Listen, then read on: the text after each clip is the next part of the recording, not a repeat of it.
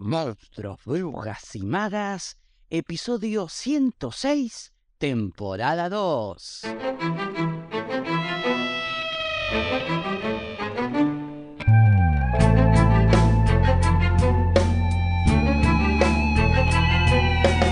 Voy a hablar sobre la autora irlandesa Claire Keegan y le voy a leer un fragmento de su libro Cosas pequeñas como esas.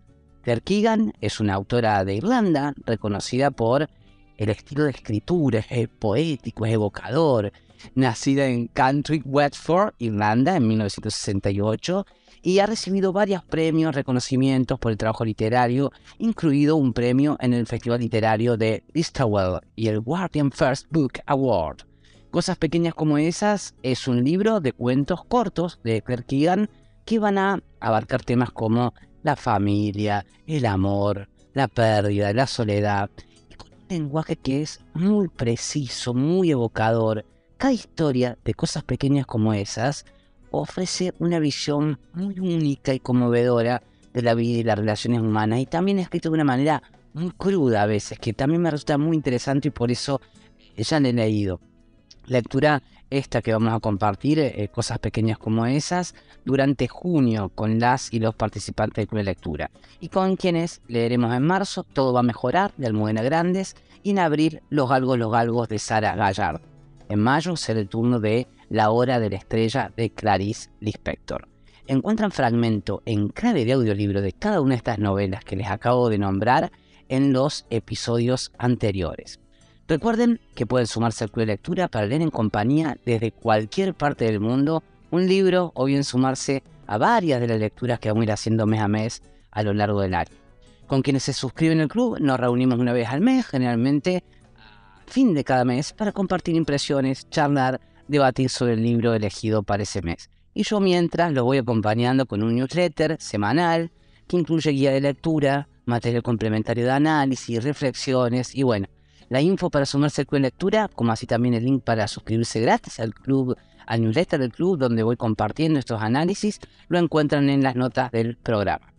Hace unos días preguntaba en las historias de la cuenta de Instagram del podcast a través de una encuesta si preferían eh, el podcast en su versión audio-video o solo audio. Y salió ahí en Instagram, quienes compartieron, quienes contestaron la encuesta, que preferían solo audio. Así que por el momento, por ahora, voy a ir unos próximos capítulos solo con audio. Después veré si incorporo video a YouTube y dejo solo audio en Spotify.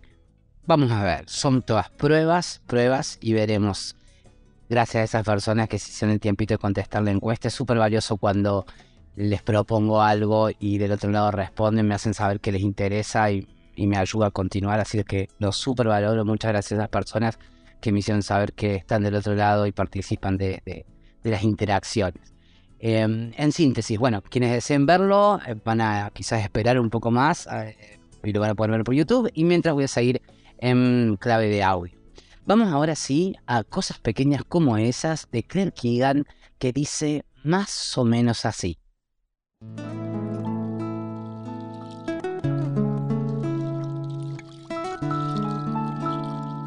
En octubre hubo árboles amarillos. Después se atrasó la hora de los relojes y los prolongados vientos de noviembre llegaron, soplaron y desnudaron los árboles. En el pueblo de New Rose, de las chimeneas salía humo que se disipaba y desvanecía en extensos hilos desmelenados antes de dispersarse por los muelles, y pronto el río Barrow, oscuro como cerveza negra, creció con la lluvia. La mayoría de la gente soportaba tristemente el clima. Tenderos y comerciantes, hombres y mujeres en la oficina de correos y en la cola de los desempleados, en el mercado de Hacienda, la cafetería y el supermercado, en el bingo, los pubs y en el negocio que vendía pescado y papas fritas, comentaban, a su manera, sobre el frío y la lluvia que había caído, preguntando si ese clima inusual no era un mal presagio, porque ¿Quién iba a creer que de nuevo ese era apenas otro día de frío glacial? Los niños se subían las capuchas antes de dirigirse a la escuela, mientras que sus madres, ya muy acostumbradas a agachar la cabeza y a correr hacia el tendero o casi sin atreverse a colgar nada, tenían poca fe en que antes de la noche se les secara siquiera una camisa. Y luego llegaban las noches y las heladas volvieron a imponerse. Y por debajo de las puertas se deslizaba de frío y les cortaban las rodillas a los que todavía se arrodillaban para rezar el rosario. Bill Furlong, quien manejaba el depósito de carbón y madera, se frotó las manos diciendo que si las cosas seguían así, iba a necesitar un nuevo juego de neumáticos para el camión. Está en el camino todo el tiempo, dijo. Pronto vamos a estar en llanta. Y era verdad. Apenas salía un cliente del patio, llegaba otro pisándole los talones, o sonaba el teléfono y casi todos decían que querían la entrega de inmediato o pronto, que la próxima semana ya no serviría. Furlong vendía carbón, turba, antracita, carbonilla y troncos. Se los encargaban de a 100 kilómetros, de a 50, o por tonelada o camionada. También vendía fardos de briquetas, leña y garrafas. El del carbón era un trabajo muy sucio y en invierno había que recogerlo mensualmente en los muelles. Dos días enteros les tomaba a los hombres recogerlo, transportarlo, clasificarlo y pesarlo en el depósito. Mientras tanto, los marineros polacos y rusos eran una novedad yendo por el pueblo con sus gorritos de piel y sus abrigos largos y abotonados sin decir apenas una palabra en inglés.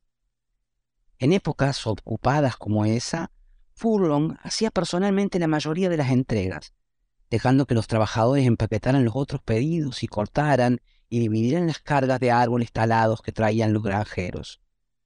Por las mañanas se podía escuchar las sierras y las palas trabajando duro, pero cuando sonaba la campana del Ángelus al mediodía, los hombres dejaban las herramientas, se lavaban las manos y se iban a Quíos, donde los viernes les servían almuerzos calientes con sopa, pescado y papas fritas. Coman hasta saciarse, le gustaba decir a Mrs. Kio, de pie detrás del buffet de su cantina, cortando la carne y sirviendo las verduras y el puré con grandes cucharas de metal.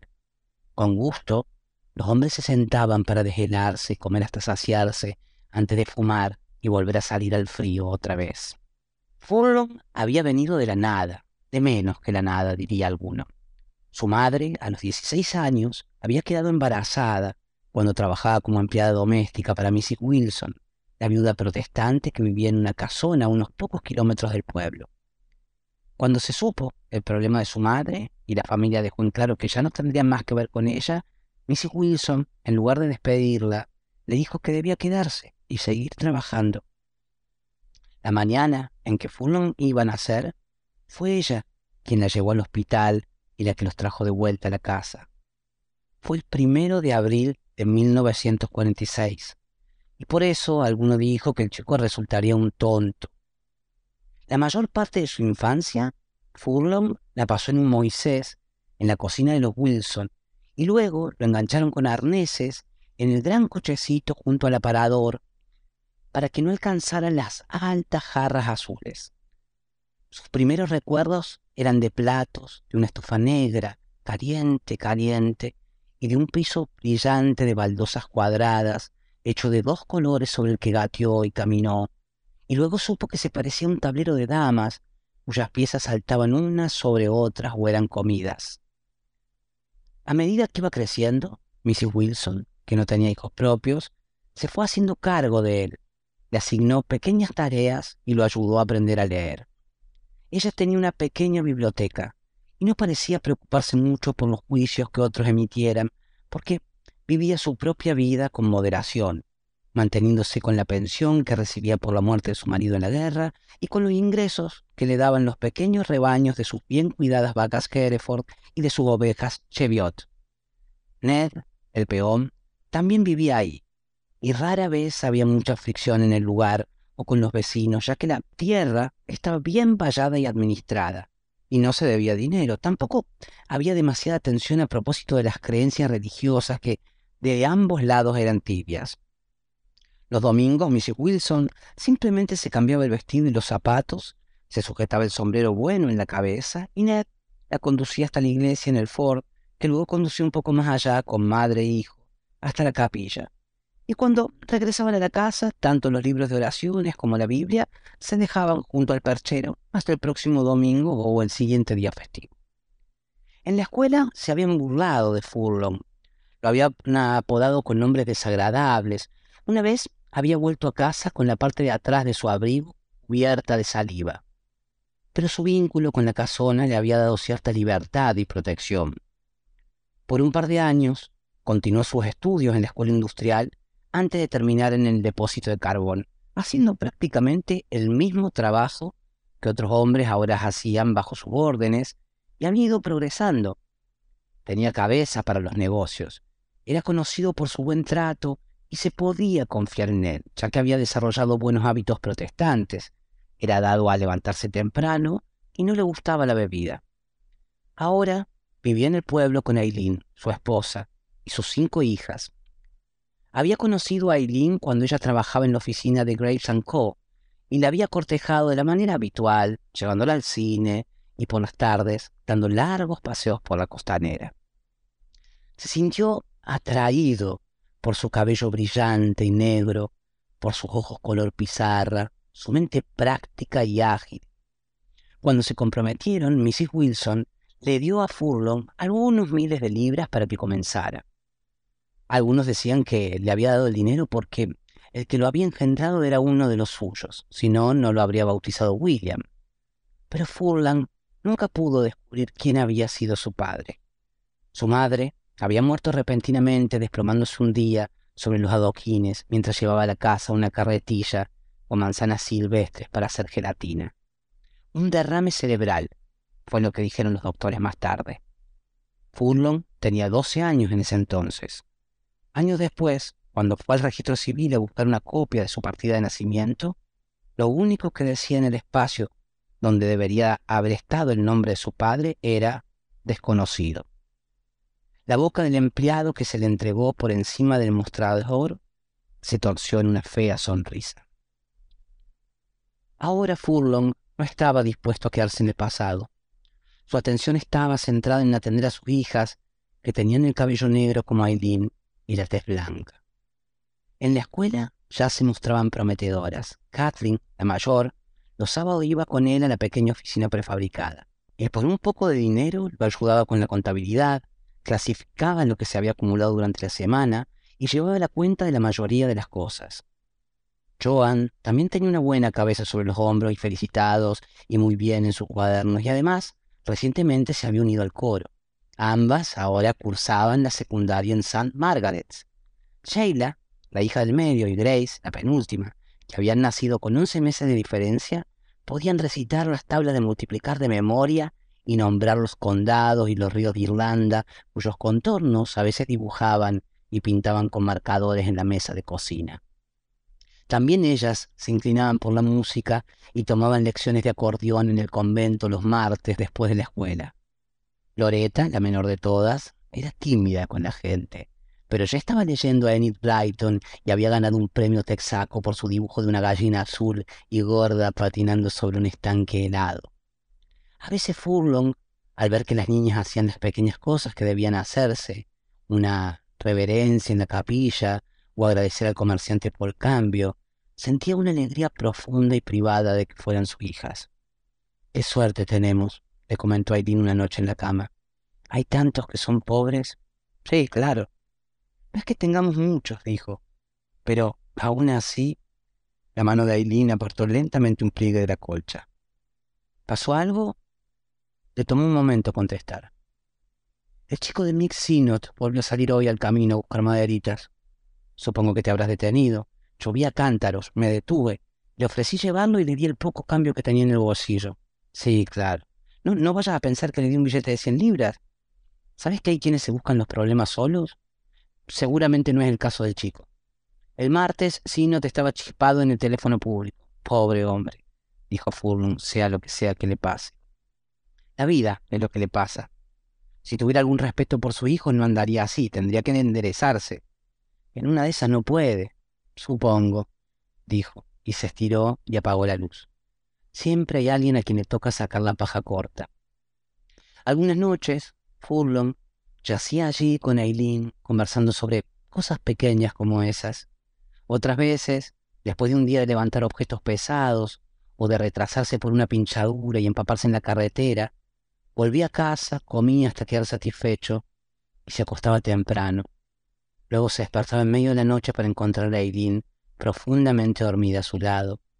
Y ahí se quedaba con la mente dándole vueltas en círculos, inquieto, antes de que finalmente tuviera que bajar y poner el agua para el té. Se paraba entonces con la taza junto a la ventana, mirando las calles y lo que podía ver del río, las pequeñas escenas de lo que sucedía, perros callejeros buscando sobras en los contenedores, bolsas de fritanga y latas vacías que el viento y la lluvia hacían rodar bruscamente, los rezagados de los pubs que volvían tambaleando a sus casas. A veces esos hombres tambaleantes cantaban un poco. Otras veces, Furlong escuchaba un silbido agudo y picante y una risa que lo ponía tenso. Se imaginaba a sus hijas haciéndose grandes y madurando y entrando en ese mundo de hombres. Ya había notado que los hombres seguían a sus hijas con la mirada, y una parte de su mente a menudo se crispaba por eso. No sabía decir por qué. Furlong era consciente de lo fácil que era perderlo todo. Aunque no se había aventurado lejos, se desplazaba con frecuencia y había visto a muchos desafortunados en el pueblo y en los caminos rurales. Las colas de los desempleados se estaban haciendo cada vez más largas y había hombres que no podían pagar su factura de electricidad, que vivían en casas tan frías como bunkers, que dormían con sus abrigos puestos. Las mujeres, el primer viernes de cada mes, hacían fila contra la pared de la oficina de correos con la bolsa de los mandados, esperando para cobrar las asignaciones por hijos. Y más allá, en los campos, había sabido que las vacas se quedaban berreando para ser ordeñadas porque el hombre que les cuidaba se había ido repentinamente y había tomado el barco a Inglaterra. Una vez recogió y llegó al pueblo a un hombre de St. Mullins que tenía que pagar una factura. Y él le dijo que habían tenido que vender el automóvil porque no podían dormir sabiendo lo que debían y que el banco les estaba cayendo encima. Y una mañana temprano, Furlong había visto un chico en uniforme escolar tomándose la leche del cuenco del gato detrás de la casa del. Mientras hacía sus recorridas, Furlong no solía escuchar la radio, pero a veces la sintonizaba y se enteraba de las noticias. Era 1985 y los jóvenes estaban emigrando a Londres, Boston, New York. Acababa de inaugurar su nuevo aeropuerto en Knock, Haogi, había ido para cortar la cinta. El Taoiseach había firmado un acuerdo con Thatcher sobre el norte y la gente de Belfast marchaba en protesta batiendo tambores porque Dublín se metía en sus asuntos. Las multitudes en Cork y Kerry habían mermado, pero algunos todavía se reunían en los altares con la esperanza de que una de las estatuas se volviera a mover. En New Ross habían cerrado el astillero y Albatros, la gran fábrica de fertilizantes del otro lado del río, había despedido a mucha gente Bennett a 11 empleados y Graves Co., donde había trabajado Eileen y que había estado allí desde que él tenía memoria, había cerrado sus puertas. El subastador dijo que el negocio estaba frío como el hielo, que bien podría estar tratando de vender nieve a los esquimales. Y Miss Kenny, la florista, cuyo puesto estaba cerca del depósito de carbón, había cerrado su ventana con tablas una noche. Le había pedido a uno de los hombres de Furlong que sujetara la madera contrachapada con firmeza mientras ella ponía los clavos. Los tiempos eran duros, pero eso hacía que Furlong estuviera aún más determinado a seguir adelante, a mantener la cabeza baja y permanecer del lado correcto y a seguir manteniendo a sus hijas, verlas progresar y completar su educación en San Margaret, la única buena escuela para niñas del pueblo.